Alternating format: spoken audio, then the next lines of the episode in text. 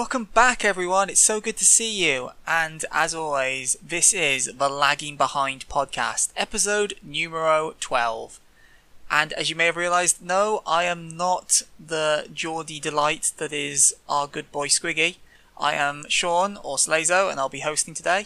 But I am still joined by the queen of gaming herself, Laura. How are you doing, girl? I'm good. I like how I've been promoted to a queen. It's got old school vibes from this other product I used to be on. Yeah. Um, Uh, I always end up being royalty. That's quite nice. Um, I'm good. Uh, You didn't even call yourself King Slazo, which is a bit odd. You sort of demoted yourself. And I did. I tried to shuffle that king moniker away a while ago. Like, there's there's a And reason I'm Slazo. King on Twitter. I keep bringing it back. Ah, and to be thanks. fair, this is your first time hosting as well. I thought you would have given yourself a little grander entrance, but I well, you know, it's it's I gotta I gotta keep it subtle. Like I can't just go grandiose on everything. Otherwise, like I can't just be like the two podcast host champ or something. I- I feel like I set you up for that, and you just did. So uh, you you just did go there. Thanks, but Bay. You're So welcome. so yeah, if you've not listened to this before, firstly, uh, awesome to see you. Don't forget to subscribe or follow on whichever podcasting platform you're using, be it Apple, Spotify, or Anchor.fm.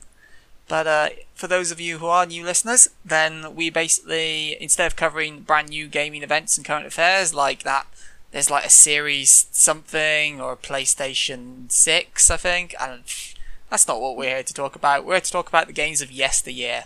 So we're here to delve into good old nostalgia street.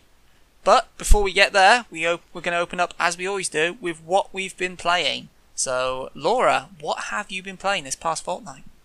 Okay, well, I'm gonna kick it off with a little bit of mention of Fall Guys because I'm closing in on that, maxing out my uh, Battle Pass season pass, whatever you want to call it, Battle Pass thing, and I want to get that sweet, sweet finish before season two drops in a couple weeks. Couple of weeks. Uh, it's the start of October, I think. So Yeah, yeah, about two to three weeks as this goes live.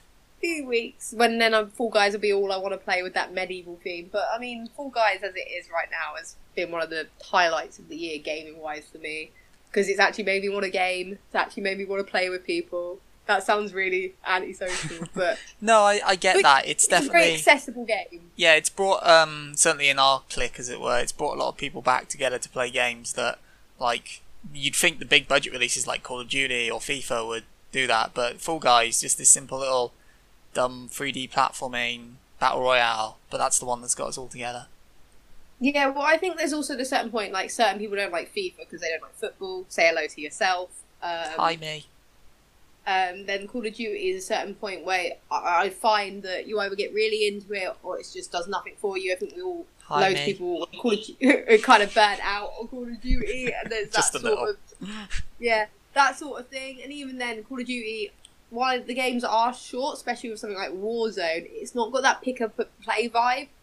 Whereas Fall Guys, you know, you could pop on for like thirty minutes and have a couple of games, and Yeah. not feel like it's like that. But Call of Duty, it's like a big effort to come on. Like, oh yeah, we're going to play Call of Duty for a few hours.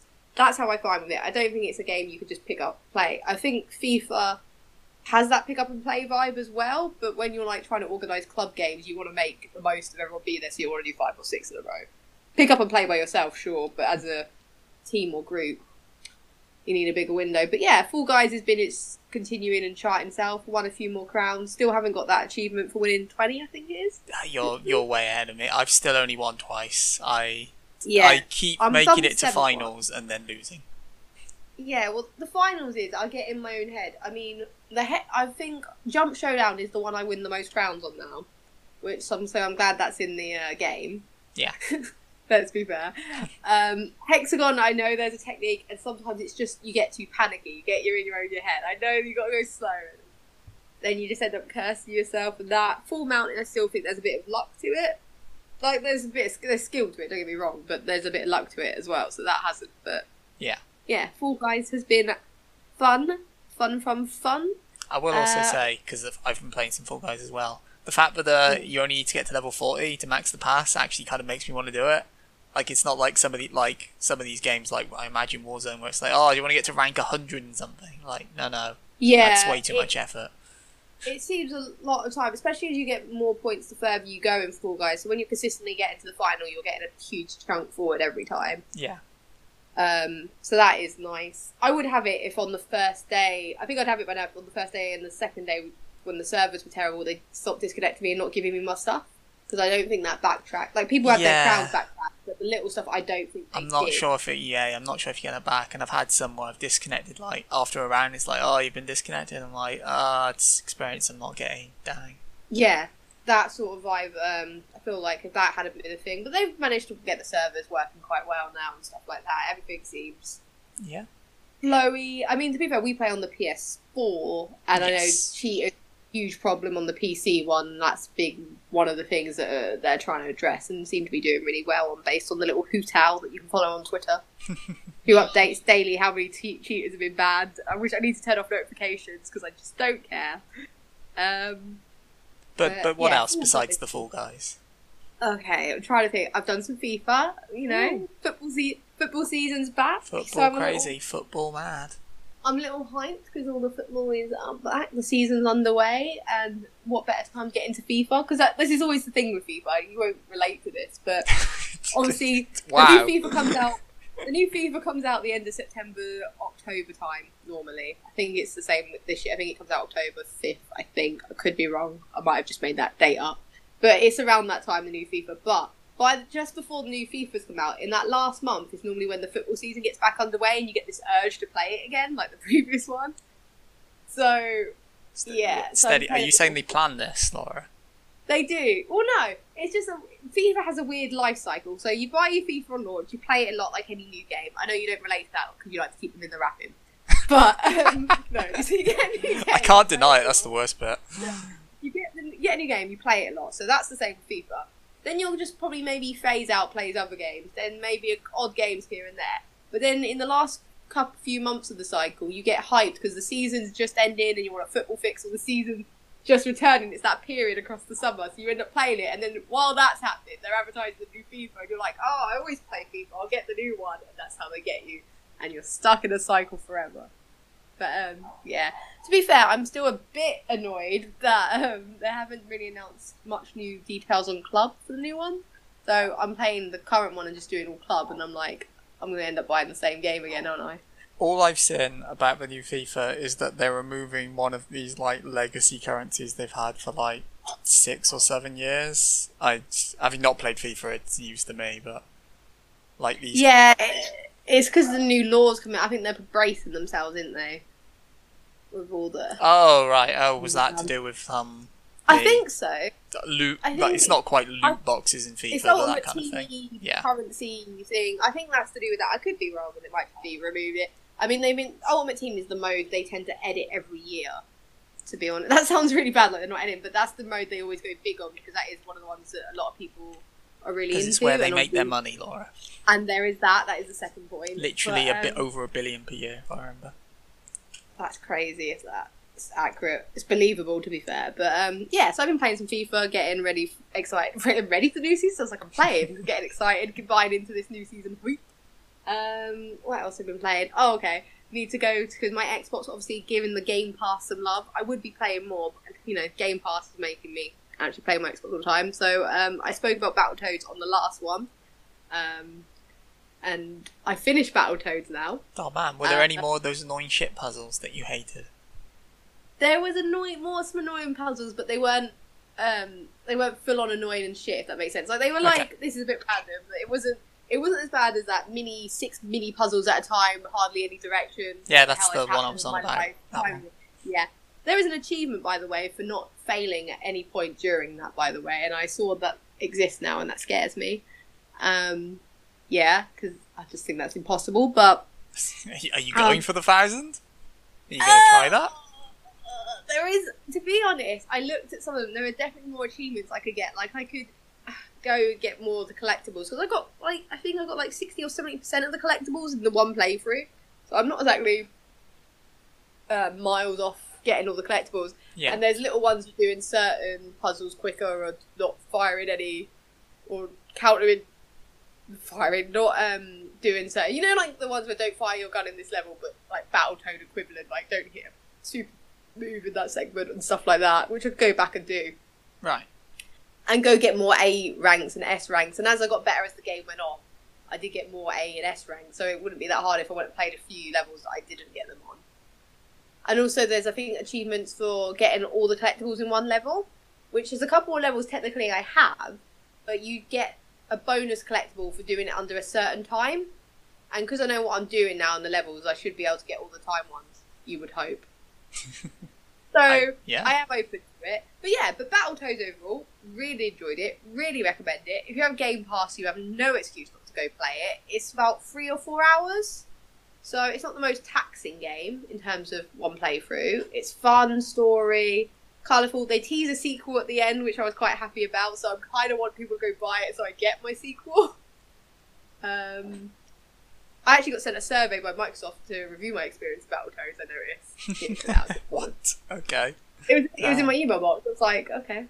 Um, what else was there? With Battletoads, the last, the only thing is the last boss battle was a little bit frustrating, and I feel if I cranked up the difficulty on it, I might have ended up with it out my hair.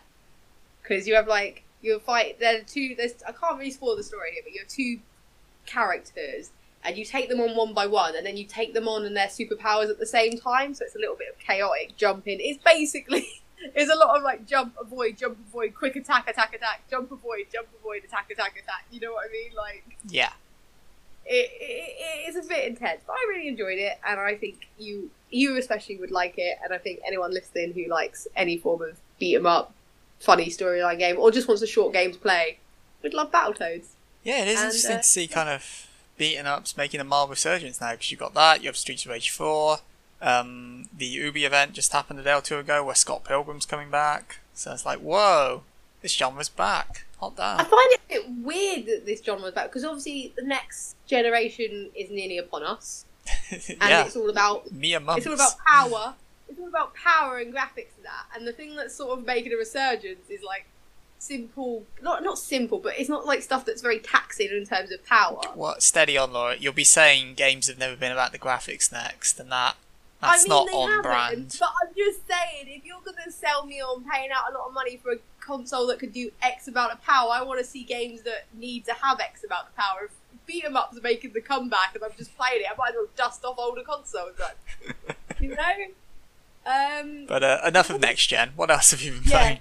I was, it's just it made me think Battletoads. You know, if, if people like get next gen for Battletoads, I like Battletoads, but Jesus, oh, it's got the colours pop even more like that.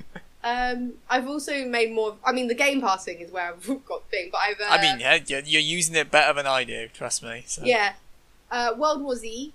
I've been playing again a bit more. I still like it. Basic zombie game. The more I play it, the more fun I find it. If it's like it's one of those games you sort of appreciate. It's not nothing special, but just the simple concept of fight off a lot of zombies in a team with online people, and It there's did. like little It did always look fun Oh, as like the sort of spiritual successor to Left 4 Dead, considering we're not getting an actual successor to Left 4 Dead anytime soon. We're getting new DLC though.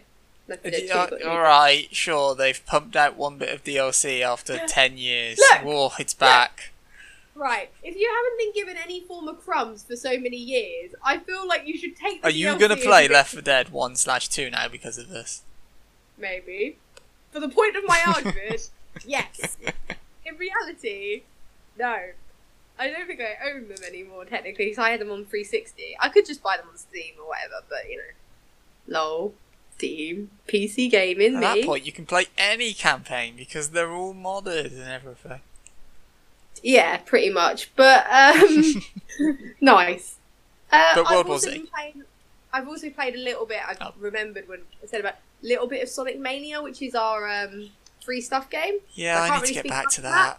Uh, I mean, I feel we're gonna have a very interesting conversation on it.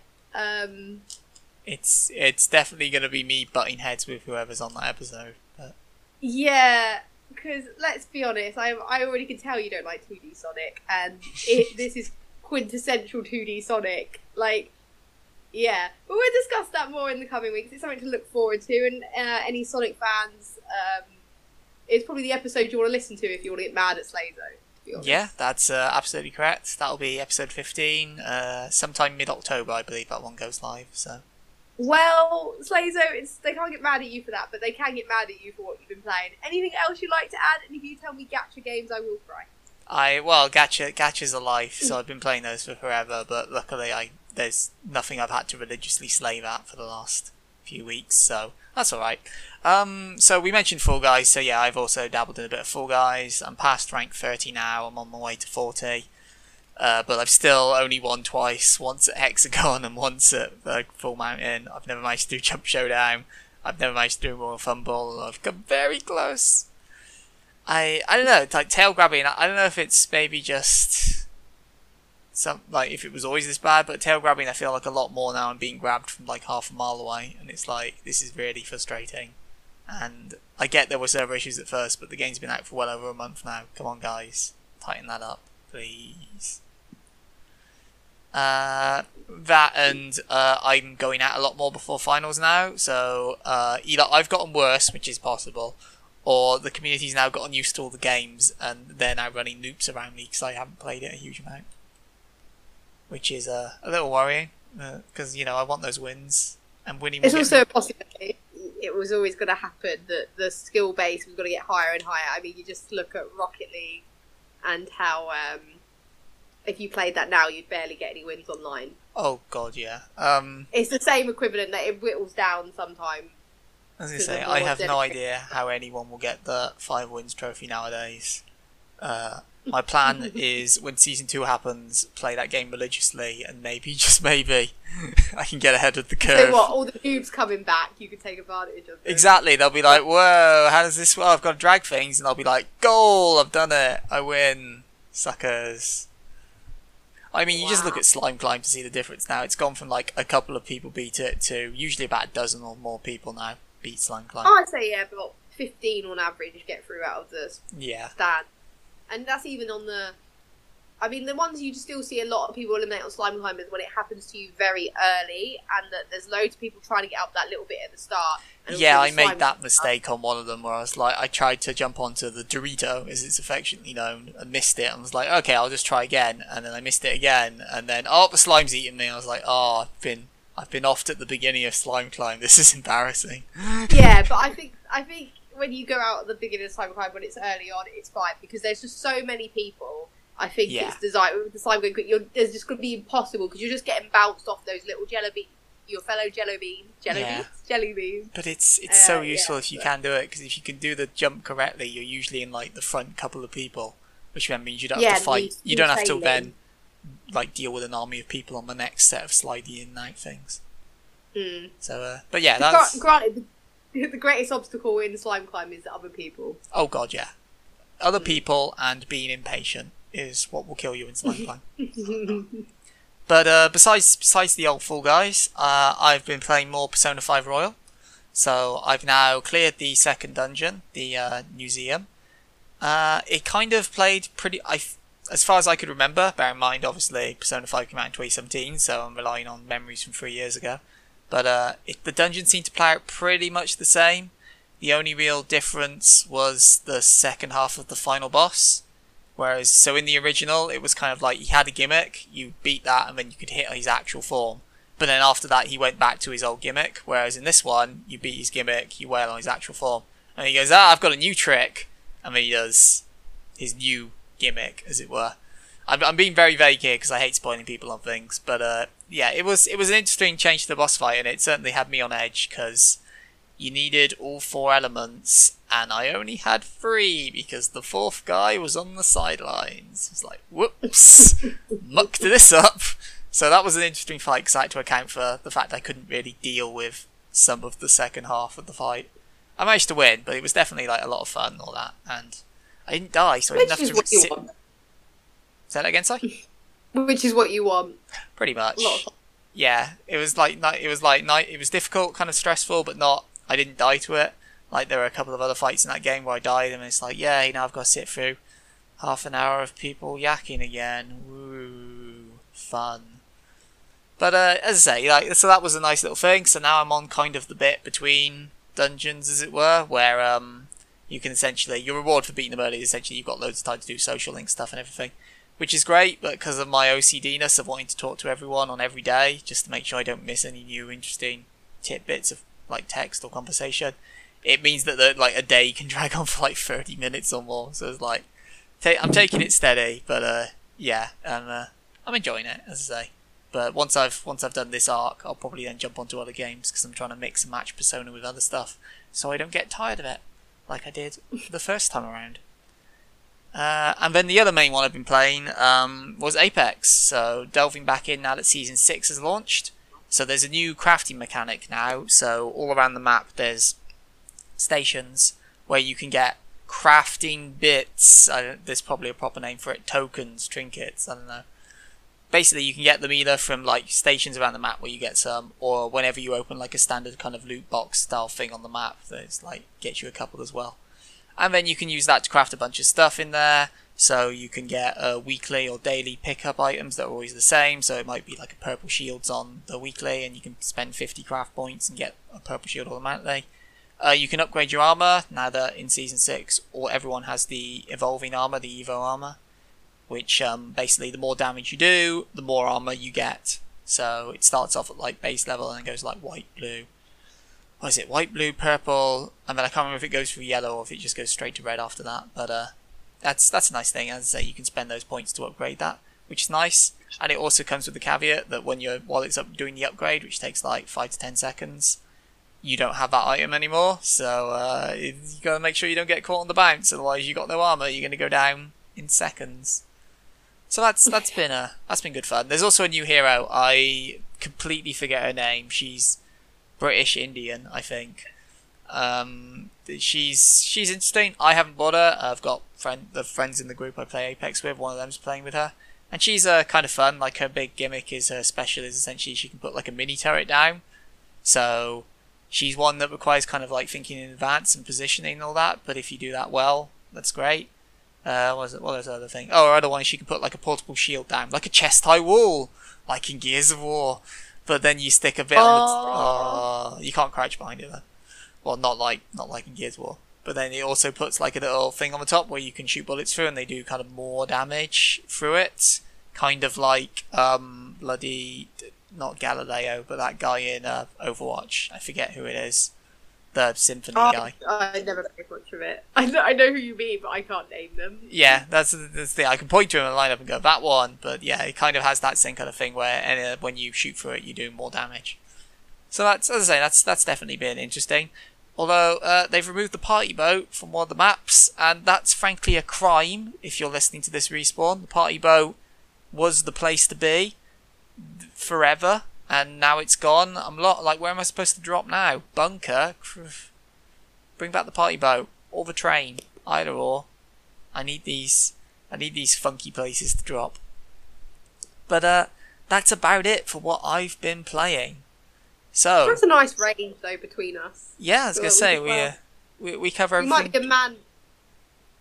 We might be a man down, but we still covered a range. I mean, I mean, yeah. Hang on, I can do Squiggy. Squiggy will have played Full Zone. The Full Zone, my God! Right, I can't I was like, what?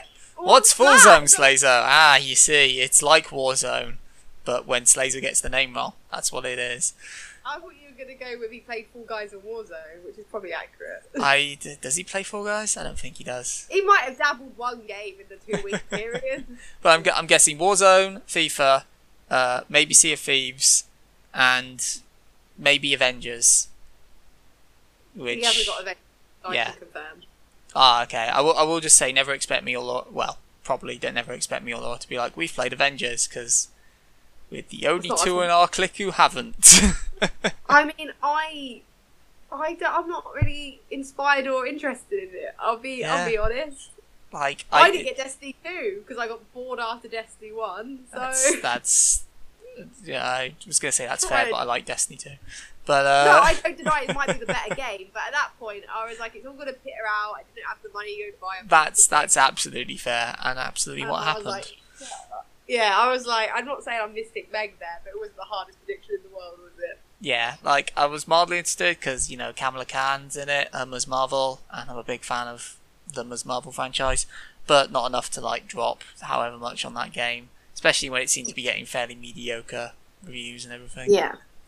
But That's again, we're talking about things that are actually happening. That's not the point of lagging behind. We're supposed to look back to the past, and what better way of doing that than looking at on this day? So, what games came out on September the 15th? Well, you might be surprised to know quite a few big names came out. So I'll get the first one out of the way because I was literally just talking about it a minute ago. In Japan, Persona 5 came out in 2016. Boo! Boo! Wow. Okay. The, the day gaming died. Bruno. Sure. The uh, the long-awaited new installment in the Persona franchise that fans have been clamoring for after Persona 3 and 4 came out way back, I think in like 09 and 10. And then obviously Persona 4 Golden had taken the Persona franchise to a whole new level of um, popularity and renown. Uh, so yeah, Persona 5 once again has the same kind of things where you like social link with various different party members and other people in the world, kind of learn more about their stories and such.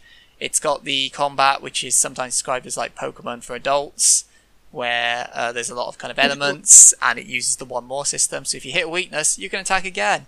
And in this one, you can like start baton passing that around, so you can chain up some insane powerful attacks with uh, using weaknesses of enemies, which is like how how I beat that second boss uh, that I was talking about earlier back in what we've been playing.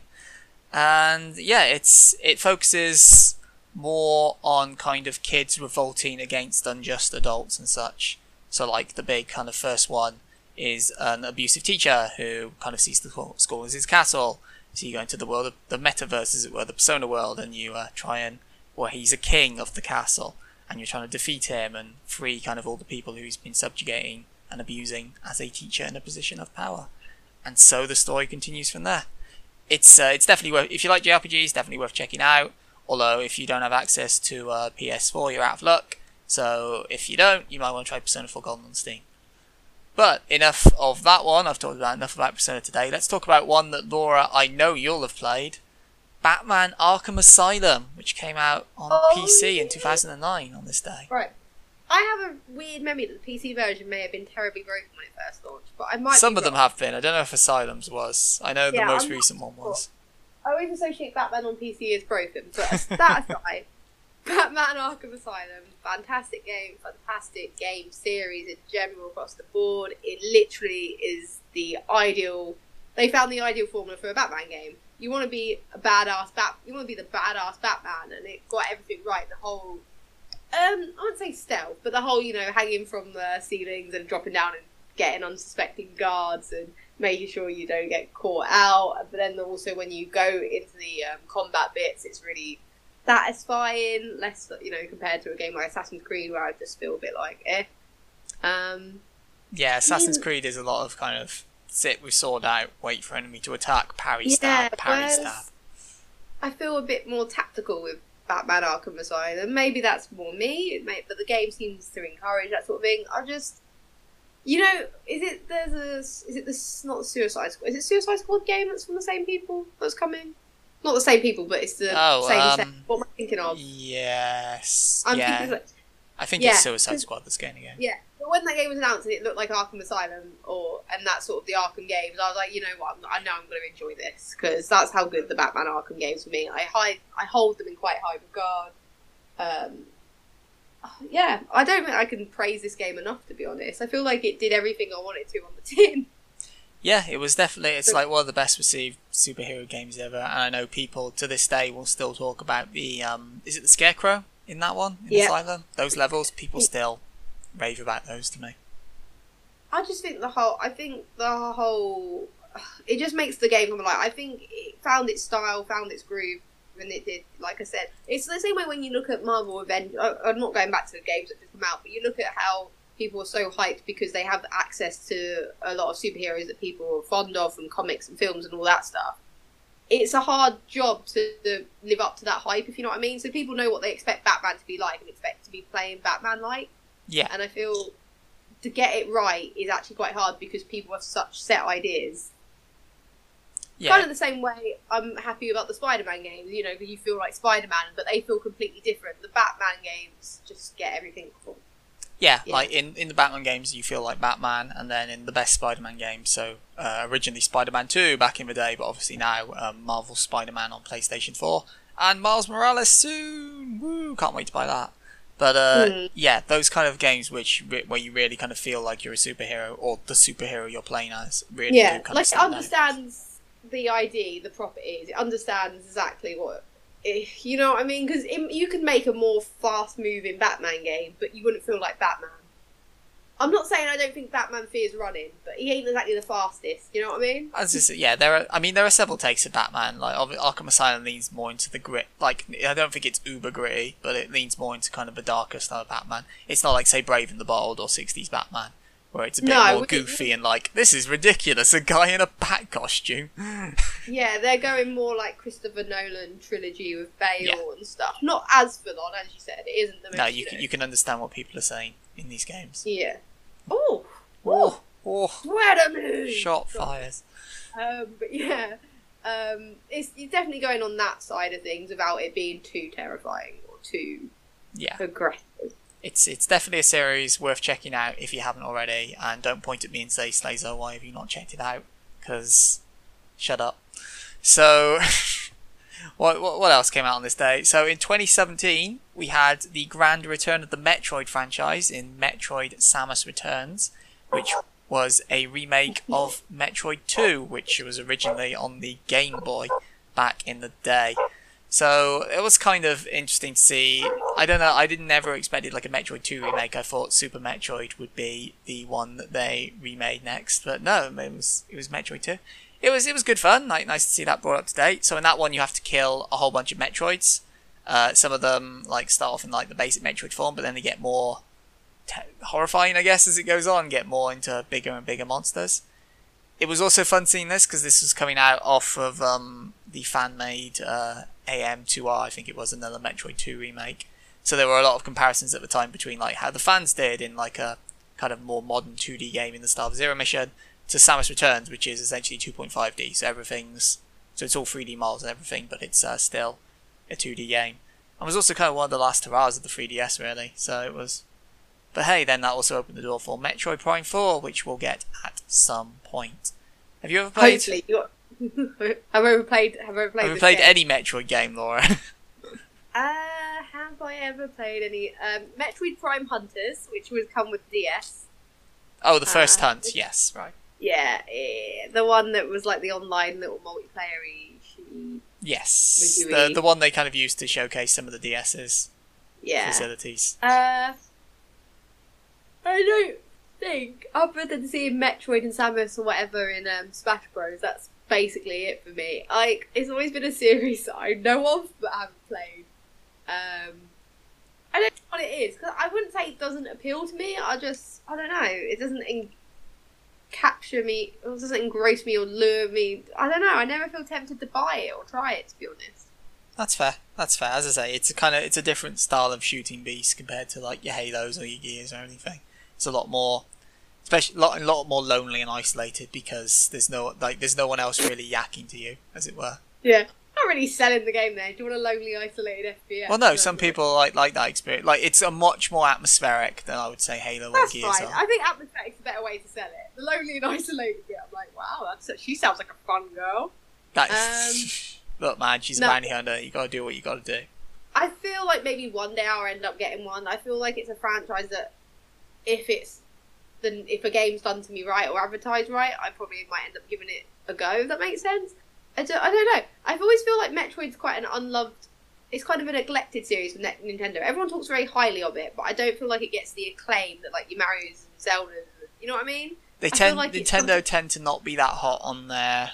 I don't want to say necessarily say more Western facing franchises, but like they have a couple where it's probably appeals more in like the West than it would in the East. So like Metroid, Advance Wars, um, F Zero, yeah. and I just I find it quite odd because at one point, sorry, if you had to listen list Nintendo characters, like obviously Metroid, at Saint Samus is one of the people characters you name, but in Yeah. terms of her, the game series, Metroid, it's just not on the same level as like your Mario and your Zelda, and I just find it very odd. there's Mario. There's that green kid Zelda. There's uh, Metroid herself. You know the guy, the girl in the armor. Mhm. Oh boy. Mhm. Ho, ho, ho. you know but- what? I think Platoon gets more love sometimes. I say Uh, that. It does. So it, it, uh, modern franchise. So yeah, but uh, one more. We got one more. Back. I was surprised Oh. about this one. So back in 2015, this was the day that Undertale hit Steam and graced us with its presence. That just Uh, makes me think that I've had five years and I've wasted five years not playing it still. It's always been on the, I'll play that soon. Yeah, this is so. This is a game where I see people bandying about as a game of the decade contender. That's kind of the level it's batting at. I know it was a game of the year contender, but having not played it myself, game of the decade I always find awkward because so much happens in a decade across a gaming landscape that I always find it very hard. Yeah, I think it's because it's such a definitive like standout experience. So it's Maybe. it's kind of like an RPG, but it's kind of not because the whole idea of the game is you can talk to everyone and you can talk your way out of every combat scenario. Uh, peace, you can choose the path of peace, basically the pacifist playthrough as they call it, or you can go like balls to the wall and slaughter everything that moves uh, in like the uh, genocide style playthrough or you can go somewhere in the middle. Like it's a game that kind of really accommodates that and rewards you for just kind of talking and investigating everything. There are there is so much great humor. Like so people say it's inspired by like Mother or Moon. And it has a lot of that kind of like self parody, like get referential humor. Like you will go into a shop and you will go, I want to sell stuff and they'll be like, Why would I buy this crap? No no. you keep it you can talk to rocks and they'll talk back. There's a little quest about taking a piece of a snowman on a grand journey across the continent. There are dogs everywhere, and you win those fights by petting the good doggo. There is, there's so much to Undertale. It is such a magical experience. It is, I would say, the best well written game, and I use that as in it's a well written game. It is a game that understands it is a game. It is not trying to be a AAA Hollywood experience like, say, the Naughty Dog titles or anything. It gets it's a game, and it has the best writing because it gets it's a get. You, you'll understand if you play it. Like, is probably the way to phrase it. But it definitely it understands it's a game. Its story revolves around game mechanics at times. Like, there's determination, which kind of relates to your ability to save in the game, and you can save at any point. So don't worry. That's well, save at any of the save points. So don't worry. This isn't restricted saving, but. Uh, it's it's one hell of a ride, and it's one I would definitely recommend. Like, if I played it the year it came out, it probably would have been my game of the year, which is impressive because that was the Life is Strange year.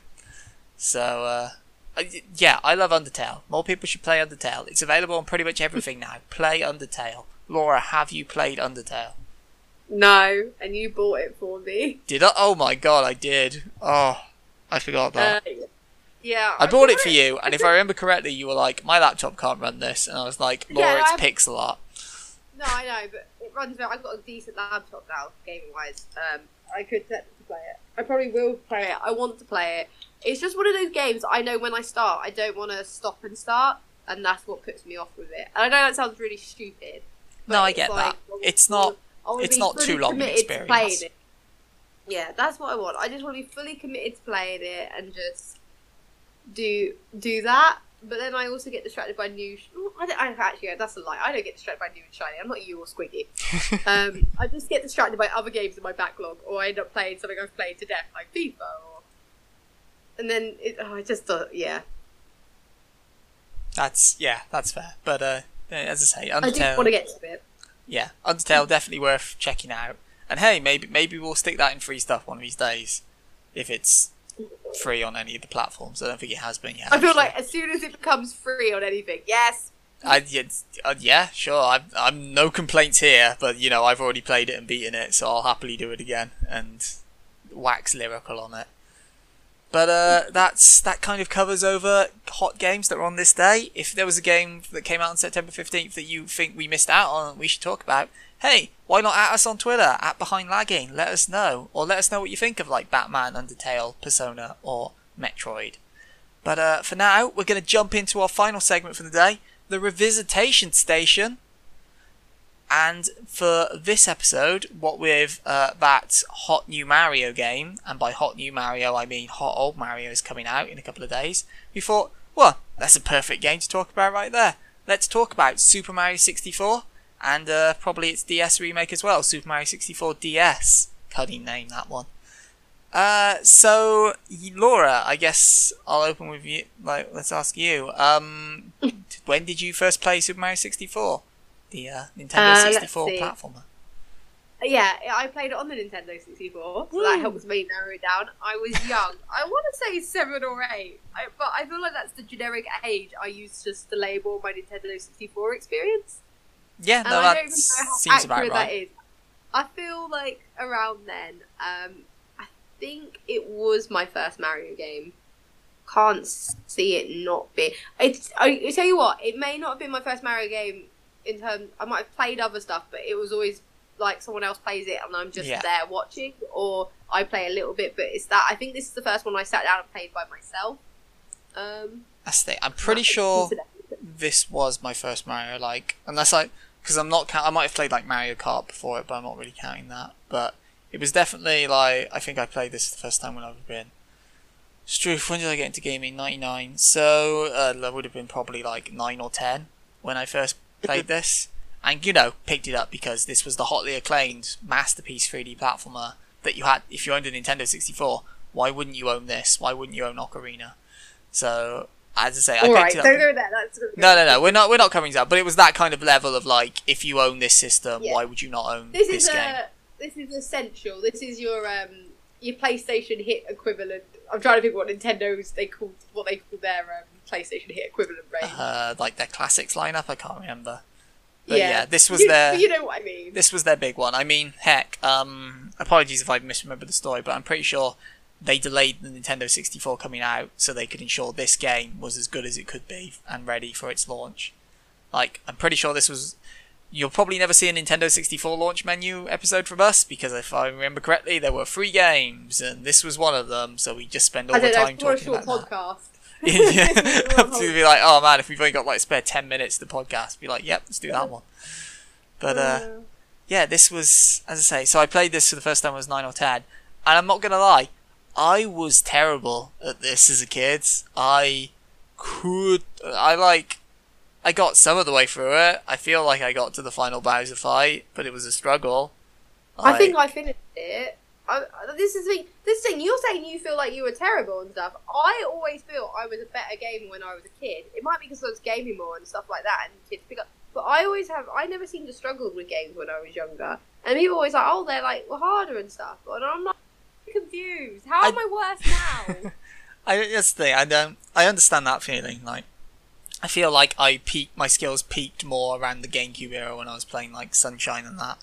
But I uh, always had my best years by then, so I was on the I was on down trend. well, it was because like back in these days, I was very Pokemon orientated. Pokemon was my life, much as it still is in some ways. But uh, I was really super. Like that was where my primary focus was, and getting things like Mario or Zelda was kind of like a side thing of like, yeah, yeah, sure, I guess I can pick those up. People rave about those, but you know, give me that, give me that new Pokemon game, give me Snap, give me, uh, give me Stadium.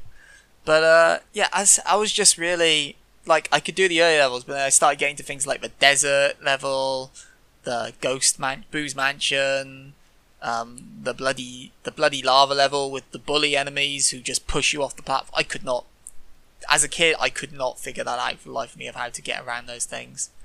I just I was so bad at this game, but it has so many kind of cool, interesting levels. Like so you jump into paintings to get there. So they were like, well, let's tweak about with that a bit. So there's like tick tock clock will be one of people's most memorable ones, where depending on what the time on the clock is when you jump in, effects like will the level be fast forward, will it be in reverse, will all the platforms have frozen.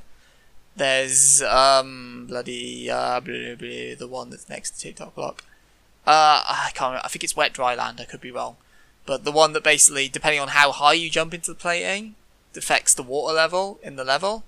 And if you jump in at the top, it's higher than it could normally be in the level, so you get to actually do some stuff that you couldn't otherwise. There was just so much creativity in that game. It was just astounding amount of things you could do. Do you have a? The Do you have a particular? Oh, go on, sorry. Yeah, I was gonna say the fact that I can remember bits of it. Was, this sounds really weird, but normally when we talk about old games, I have to Google stuff to trigger memories. Yeah. that sounds really bad. Like, but with this, I feel like um, this is where you tell me I've put the wrong game. Uh, the Super Mario 64. I obviously remember the opening letter with Peach and stuff like that, and being so amazed when Yeah, you're outside Mario, the I've castle. baked a cake for you. Please come to the castle. Yours sincerely, Yeah, I Peach. I remember reading that, and I remember like running around the outside of the castle, being so amazed, you know, on Oh the grass. God, yes. Yeah, that that's that simplicity of it just amazed me. Like, oh my god, there's so much space and running and jumping and all that stuff. Which says a lot about how far games have come. But just like that would be blew my mind. Well, no, it's not just that. Like that was kind of Nintendo's design philosophy of like they always want to make these games to the point where just moving around and bam, bam, jumping and bouncing off things is fun. And that's kind of half the point of that first bit outside the castle, so you can get used to Mario's movement. And because obviously at the time, 3D platforming was brand new and spanking and different. Yeah, So this was a perfect way to get players used to that, and also have them discover the joy of controlling Mario. And also just have your mind blown. So it's a great Yeah. start when you have your mind blown when you first play it. Um, like the other bit I was gonna say is the obviously I think it's the first main sort of level is the King Bomb. Uh, yeah, Bob-omb. Mountain, I believe. Bob-omb. Yeah, throwing the little bombs off the edge and fighting that big bomb with his. Oh, I can't say his name. I, I read King it and I just like bomb or whatever, and he's like, I can't do it. I'm sorry, but with the mustache and the whole that whole level and the simplicity of it, and I love like that's really fondly in my mind, and also the one with the little penguins you carry with the ice. the ice yes, level. uh, the I forget what it is, the fourth level. Yeah. Yeah, that always stands out in my mind. Generally, picking up and putting stuff down apparently was my experience with Super Mario 64, and I loved it. Like, you had you had the slides in that level as well. So there's that one, and of course the royal slide. If you discovered you could jump through one of the Oh. Princess Peach portraits. oh Oh. my god, that was so cool. I mean, and also, I, oh, you mentioned about the Bowser about. I mean, um, swinging Bowser around by his tail. Oh my god, yes, just so That brilliant. cracks me up. Just the thought that was how you beat up Bowser. You're like just swinging him round like. Yeah, and then oh my god, like that final battle as well, especially like man, that gets really intense. Especially when he goes like, "I'm going to destroy half the stage." So you can't just like do what I used to do as a kid, where it's like, "Well, I'm going to do little swings. I'm going to get him near the bomb and then like yeet him into the bomb." No, now you've got to huck him a mile with kind of blind and hope you get him into one of the bombs. I Yeah, remember as a kid, like I think it took me like five attempts on that final spin to get him into one of them. Just every time going, no, please hit, please hit.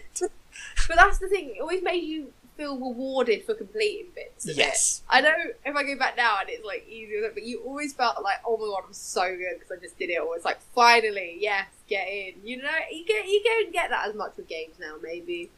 I don't know. I just feel maybe it's something you have as a kid. Maybe it's not the games. Maybe it's me. But I just remember celebrating each bit I passed and stuff like that. And it's just also the little details in Mario, like when you're talking to Toad in the castle. Yeah.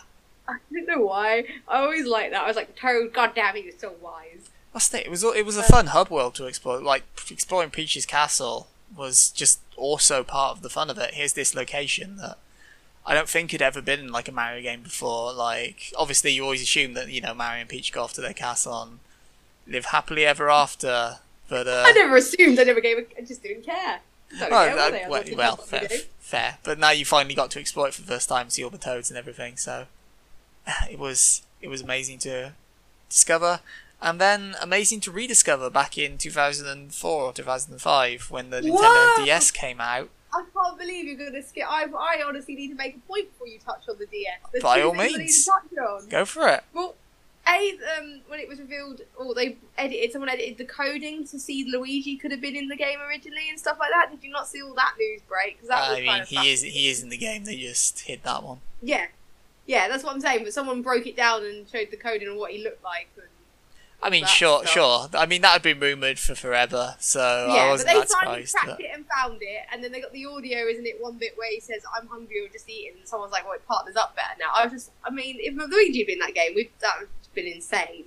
I mean, yeah, I just want to touch on that. You know, what could have been if the year of Luigi came way earlier and he didn't get, you know, cut. Um, we could have had a decade of dominance for Luigi if it, it all been different. Um, so there's that. Um, the other thing I wanted to touch on, obviously, in terms of menus, with the whole pulling Mario's giant face. oh my god, yeah, I've forgotten all that. I feel like that's worth mentioning. I know it's not technically the game, but I used to have fun just messing about with his face and popping Yeah. his nose. Yeah, That kind of I know it's not really, but it's No, no, it's definitely worth mentioning because that was like an era bad. where title menus like were a part of the get as much a part of the game as the rest of it. We had like interesting title menus. So um, and obviously this one is one of the best ones where you just pull at his face randomly and yank his mustache and yank at his nose. Mamma mia!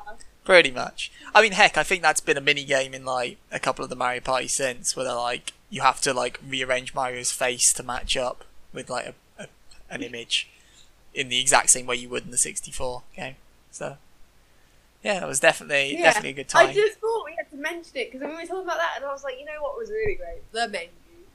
Um, and what games can you say that about really? Where the I menu is a highlight. I think the only time I've ever been blown away by a menu is for the wrong reasons. I think um, there was there was an achievement for um, in the Simpsons game they did. I think it was 360 era where you had to not press start or press start or something, and you got an achievement. That was literally the most exciting time I had on the menu since Mario, which is damning. Wow. Um, Yeah, I just I don't know. I like the creativity of of it. I like the fact they did stuff with the menu, and I just feel I would like if more games did stuff like that now. I know a lot of games are just like, who needs a menu? I mean, everyone needs a menu, guys. It's just simplicity. It makes the game more accessible. yeah, I I mean, yeah. what better way to start getting your players invested than the first thing they'll see the menu? Well, okay, they see the loading screens first, but you know the But yeah- menu. Put them off on the I- right foot.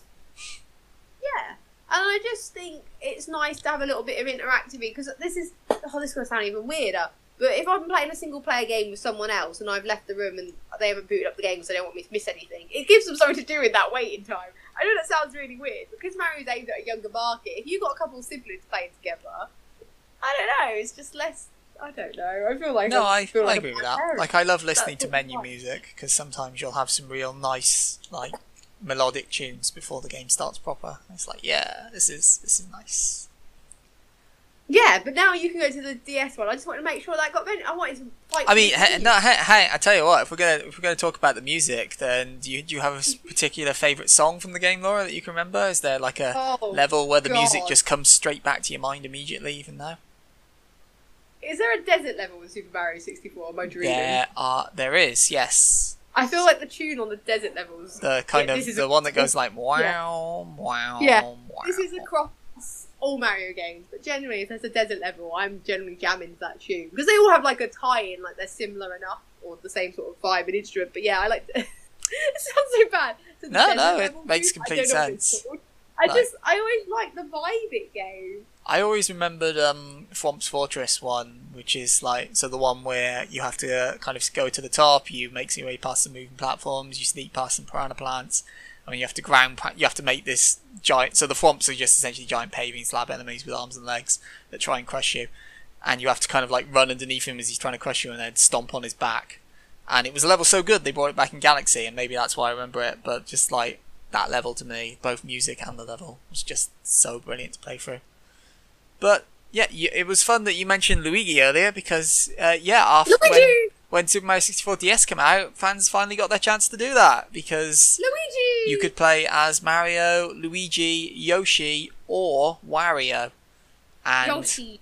I Luigi was the way to go because he had a spinning backflip that was bullshit and brilliant because it allowed me to actually beat the game 100%, which I couldn't do as He's a kid. He's overpowered. He is so overpowered. Like the ability to just backflip, which is one of the tallest jumps in the game to begin with, and then slowly float down to wherever you need to go, means you can just skip giant chunks of levels that you would never be able to do as Mario. And that made my life as a 15 year old, however I was, how old I was when I was playing, so much simpler to beat this game with. And that really helped. But hey, it wasn't just those things. They added like another 30 power stars to the game across a bunch of new levels. Uh, so uh, and you had the caps as power ups, so you could um pretend like you could make your character pretend to be Luigi or pretend to be Wario, as it were. Some whole new levels. There was just they added a whole bunch to it, and like personally, I prefer it to the original. But again, maybe that's because I'm a babby and it lets me do easy mode Luigi. What do you what do you do? You have memories of the DS version, Laura? Um, I'll briefly go. I remember being super excited because, like I said, I, as a Nintendo 64, I held it in the highest regard, and it was like, oh my god, I'm gonna get this on the DS, and it's like portable, and it's gonna be like the same sort of level of gravity. You know what I mean? My mind was blown. I was sort of, kind of sells you on the DS, you know what I mean? Yeah. Uh, so I remember being very excited, and I just remember being amazed, to be honest, how it kind of you know, right, this is gonna sound worse now. When you play an old game, you're like, you play it and you always have that little disappointment because you've always bettered it in your mind. This, less so. I know they added stuff like you say, the other characters and that, but the DS one was just as fun playing as on the N64. Um, I think that's the greatest compliment I can give it. Yeah, it's uh-huh. to me it was impressive. It still worked so well. So obviously N64, one of the big things was you have a control stick now, so you could move your Mar- Mario, move your Mario, so you can mm-hmm. move Mario around in like full 360 degrees. But DS obviously doesn't have that. It just has a D-pad, so and obviously a touchscreen as well to do some stuff with. So you'd feel like it wouldn't control as well. But I still ha- I had no problem controlling it. I still thought control was nice and smooth on the DS version. Yeah, basically that. I don't know. I feel like when you have the bar so high and they do a remake or a re-release, even if they add new stuff, you always probably are more likely to be disappointed in anything else, just because of how high you set the bar in your mind. So, yeah, the DS version was really nice. I feel like I didn't really play as the other characters. I think I might have done Luigi, but I don't remember playing as Yoshi. Uh, Um, so Yoshi, honestly, Yoshi's best use was in the multiplayer that that game had. So you had kind of a star battle kind of thing, which is essentially you had a couple of minutes where you, there's like five different stars set on a couple of different levels. Like um, Peach's Wall Slide is one of them, and then I think that's the one I played the most of, so it's the one I remember. But uh, Sorry, ha- Peach's World Slide. I just thought Peach's Worldwide, like a gimmick. Royal Slide, Yeah. Laura, Yeah, Laura. that's what I really said. Peach's World, Peach Worldwide. I was like, nice. Uh, I- carry on. Ara, ara, ara. But anyway, um, yeah, no, but that was that was really good fun. I remember spending a lot of like bus journeys uh, back in the days of bus busing to school, playing that with a couple of friends, and discovering the fun glitch of Yoshi that Yoshi could go up Peach's slide, which no other character could really do. Because he has like the he has like I think it's called the butterfly jump where he kind of like goes down but then comes back up. So you do that, you ground pound, then you jump again, and you can actually make your way up the slide doing this, and it's brilliant. And it's so broken because if you had enough stars that other people couldn't catch you, and you got far enough up, they were fucked. They couldn't get you. It's great. Yoshi can go up Peach's Slide is the weirdest innuendo. Thanks. Laura. We're a PG family show. Oh, are we? Shit. Shit. Oh, well, there you go. That's ruined. but oh no, Oh my and God. to be fair, one of the other crazy things about it now is when you look at it, because it had only been about 10 or so years between the games, but you go from the N64 cartridges, which are great bulky things, like probably if you've got a Nintendo Switch, they're not that quite that big, but like they're probably about as the same size as the monitor on your Nintendo Switch. That's about how big an N64 cartridge was. Down to the DS cartridges, which are little tiny little things about the size of an SD card. And it's like, damn, they fit all of that into this tiny thing. And to be fair, that's going to happen again when the Switch one comes out, which will have that and the Sunshine and The Galaxy on- yeah, like, a micro SD card. so mind blowing because those Nintendo 64 cartridges could probably have killed a man if you threw it hard enough. Probably, Um, yeah. nicest way. They were solid. Um, yeah, and it, it's insane to see how far we've come in that sense. That a whole this whole amazing game is now one of three on a selection, and even on its own in the tiny DS. Boy, was that 2005? Have I Yeah, just made 04, 05 for the DS version. yeah. Um, yeah, and it's just insane. Like that's how long ago it was available to put on such a small um I don't want to say platform, small uh, Cartridge. memory. Yeah, cartridge, thank you. Yeah, and obviously it's come a long way since then. So from 64, you had Sunshine on the GameCube, Galaxy 1 on the Wii. I, I feel like there was a Galaxy 2, but it wasn't in that Nintendo Direct, so I must be imagining that one. But uh, there was that one, and then obviously into 3D Land on the 3DS, 3D World on the Wii U, Odyssey on the Switch, and now we're getting the collection, so you'll be able to play almost all 3D Mario's on the Switch. I will say to you, Uh-huh. you feel like Super Mario 64 is like the purest, pur- purest Mario they did in the sense, right, that obviously Sunshine has the gimmick of cleaning with FLUDD and everything. Yes. Galaxy's the gimmick of being in space. Um, I'm not sure what Odyssey's gimmick is. I don't know what to call it. Is Odyssey? Would you say Odyssey? Odyssey is the hat where you can um, possess other things. Oh yeah, so yeah, can- yeah, it's the hat. But would you say, even though because it's just the hat, that maybe that's replaced the Super Mario 64 experience? No, that's what I was God, thinking, no. because, because of how you see what I mean though. Because it's like Super Mario 64 is the basic Mario, done amazingly well. But then since then, the successful ones have had to have gimmicks tagged on top to make it feel like a whole different experience. Well, uh, I'd argue that's because Nintendo don't like making the same game again, so always try to do something different. To them, there's no real Really? point in just making another Super Mario 64 unless they have a reason to do it. Like, so hence why Sunshine has FLUDD, which was controversial at the time, and at the time people were like, the best levels are the ones where you don't have him, and they're idiots. But um, honestly, probably the most pure follow up to 64 is probably Galaxy 1. Because that's another one where you have power ups, which 64 has with the different hats, which you didn't even touch on, like the invisible hat, the metal hat, the flying cap. Uh, so, like, whereas Galaxy has like the blue mushroom and all of that. And while you are in space, it's not like like there are levels that utilize the fact that there's low gravity, but essentially you are still just going around platforms. It's just instead of this Bob-omb mountain, you're going around a planet instead.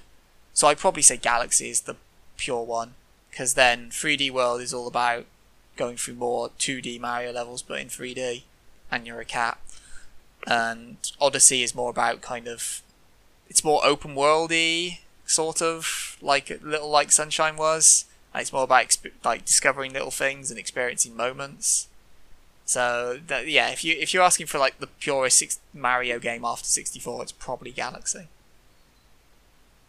Oh, okay. I just wonder because, like, like I said, it's just uh, it's weird thing that I would recommend playing Super Mario 64 to people now. Yeah, that's which is a testament to the game because sometimes, like, you look at a lot of game series, Ziz, Ziz, um, and you basically recommend the latest one or maybe the one before. For example, if you decide if you take out the story of like say Mass Effect, um, as in the sense that it's a trilogy, you know what I mean? Yeah. If you take that, I'm not going to recommend Andromeda or whatever to anyone. I'm going to not recommend three or one. I'd be like, go play two for the ultimate experience. Whereas with Super Mario, with Mario, you do recommend, you do, all of them are highly rated, but a part of me would be like, look, go play Super Mario 64 there's been ones that are technically more impressive in some regards and have all the other ones have great stuff about them but i've been like yeah you still want to play super mario 64 if you can I mean, yeah, it's a thing where I would probably say they're all still worth playing, and hopefully people discover that when the game comes out in a couple of days. Like, just because it's a game from, like, now, almost 25 years ago, do not sleep on Mario 64. It's still one of the most iconic 3D platformers ever made that really kick-started a whole genre in its wake. Mm. So, absolutely, definitely worth a play. Any other, any last little fun Mario 64 moments you want to share before we uh, bring that to a close? Uh, any fun Super Mario? I feel like I covered it because I'm like, I think I've covered everything I, I loved about it. I do regret you speaking about the multiplayer not doing more of the multiplayer on the DS. I feel like I missed that experience, but um, yeah. That's fair. As I say, it was I was in an environment where I had like several friends on a bus playing DS games. Like that was how we played. Ended up playing a whole load of Bomberman and a whole load of Advance Wars and stuff like that. Which obviously I don't know, like I don't know if you had that chance or anything. So. Uh, no, I mean I think the only time I was on a coach playing all that, we played Mario Kart. Yeah, I mean yeah, that's that's entirely reasonable. Mario Kart yeah. is you know the big iconic thing. But certainly when the DS came out, it was like that was probably one of our go-to games for it. But uh, yeah, it's uh, it's definitely worth checking out. And uh, all I'll warn you now in advance is uh, fuck Rainbow Ride. That level is hell. I hate it. I hated it as a kid. I hate it as an adult. I'm gonna hate it as a more of an adult, no doubt, when it comes out and I'm playing it again. Just uh, brace yourself for that one. Do you remember Rainbow Ride, Laura? I have a vague memory. The one where it. you're on flying like... carpets. Yeah, I feel like I repressed this memory, so I don't want to unrepress I, it. I, oh, sorry, I'll uh, I'll leave that be. But uh, if if you have opinions on Super Mario 64, our Super Mario 64 DS, or just the Mario franchise in general, there's a bunch of different ways you can let us know. Uh, the easiest one would be to follow us on Twitter and give us a tweet at Behind Lagging, where you can always find out the latest goings on from the three of us, uh, progress we're making on Sonic Mania, and just also let you know when the next episodes are out of our show. Although, if you do need to know, it's every other Tuesday, and it's available on Spotify, Apple, or Anchor.fm. So make sure you subscribe if you're on Apple. Uh, follow, isn't it, on Spotify? I remember. Yes, it is. Yeah, you can. Brilliant. You follow. Yeah, and then while you're there, why not uh, give us a review of, and you know, not not that I should influence your decision or anything, but I'd, I'd, I'd say five stars. I'd say five stars. Yeah. Five stars, baby. Yeah, but uh, what about if you just want to follow us as individuals? Well, Laura, where are you available on the interwebs? You can probably find me at Laura Law.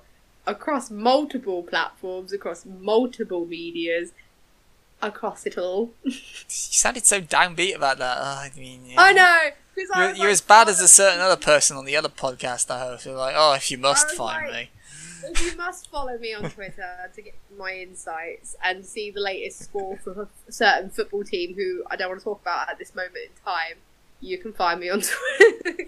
if you want gaming content, well, Slazer will replug the uh, podcast Twitter shortly, I'm sure. I did that like a moment ago, Laura. Keep I know, I said replug. I said replug. Replug? Oh, how many plugs do you want?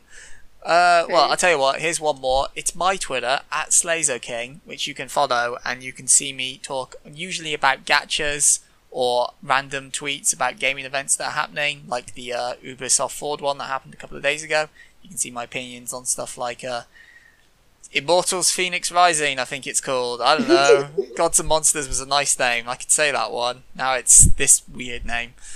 But uh, you can you can see my opinions on stuff like that. And again, if you want to follow our show's Twitter, it is at Behind Lagging, not at Lagging Behind. It's at Behind Lagging. And uh, if you want to follow the boy Squiggy, who couldn't be here today, he is no longer at Geordie Squires because that would be nice and easy to remember. He is now at at John, John J. J. Squires. Squires, and that's John without a H. So that's J O N J S Q U I R E S. I always forget that people spell John with a H because I'm so used to Squiggy. Yeah, that's that's fair. Um, yeah, but uh, yeah, he's over there now. So uh, not at Geordie Squires, at John J Squires. And hopefully, Mr. John J. Squires will be joining us again in two weeks for our next episode. So until then, it's goodbye from me. It's goodbye from Queen O'Leary, and we will see you next time. Au revoir.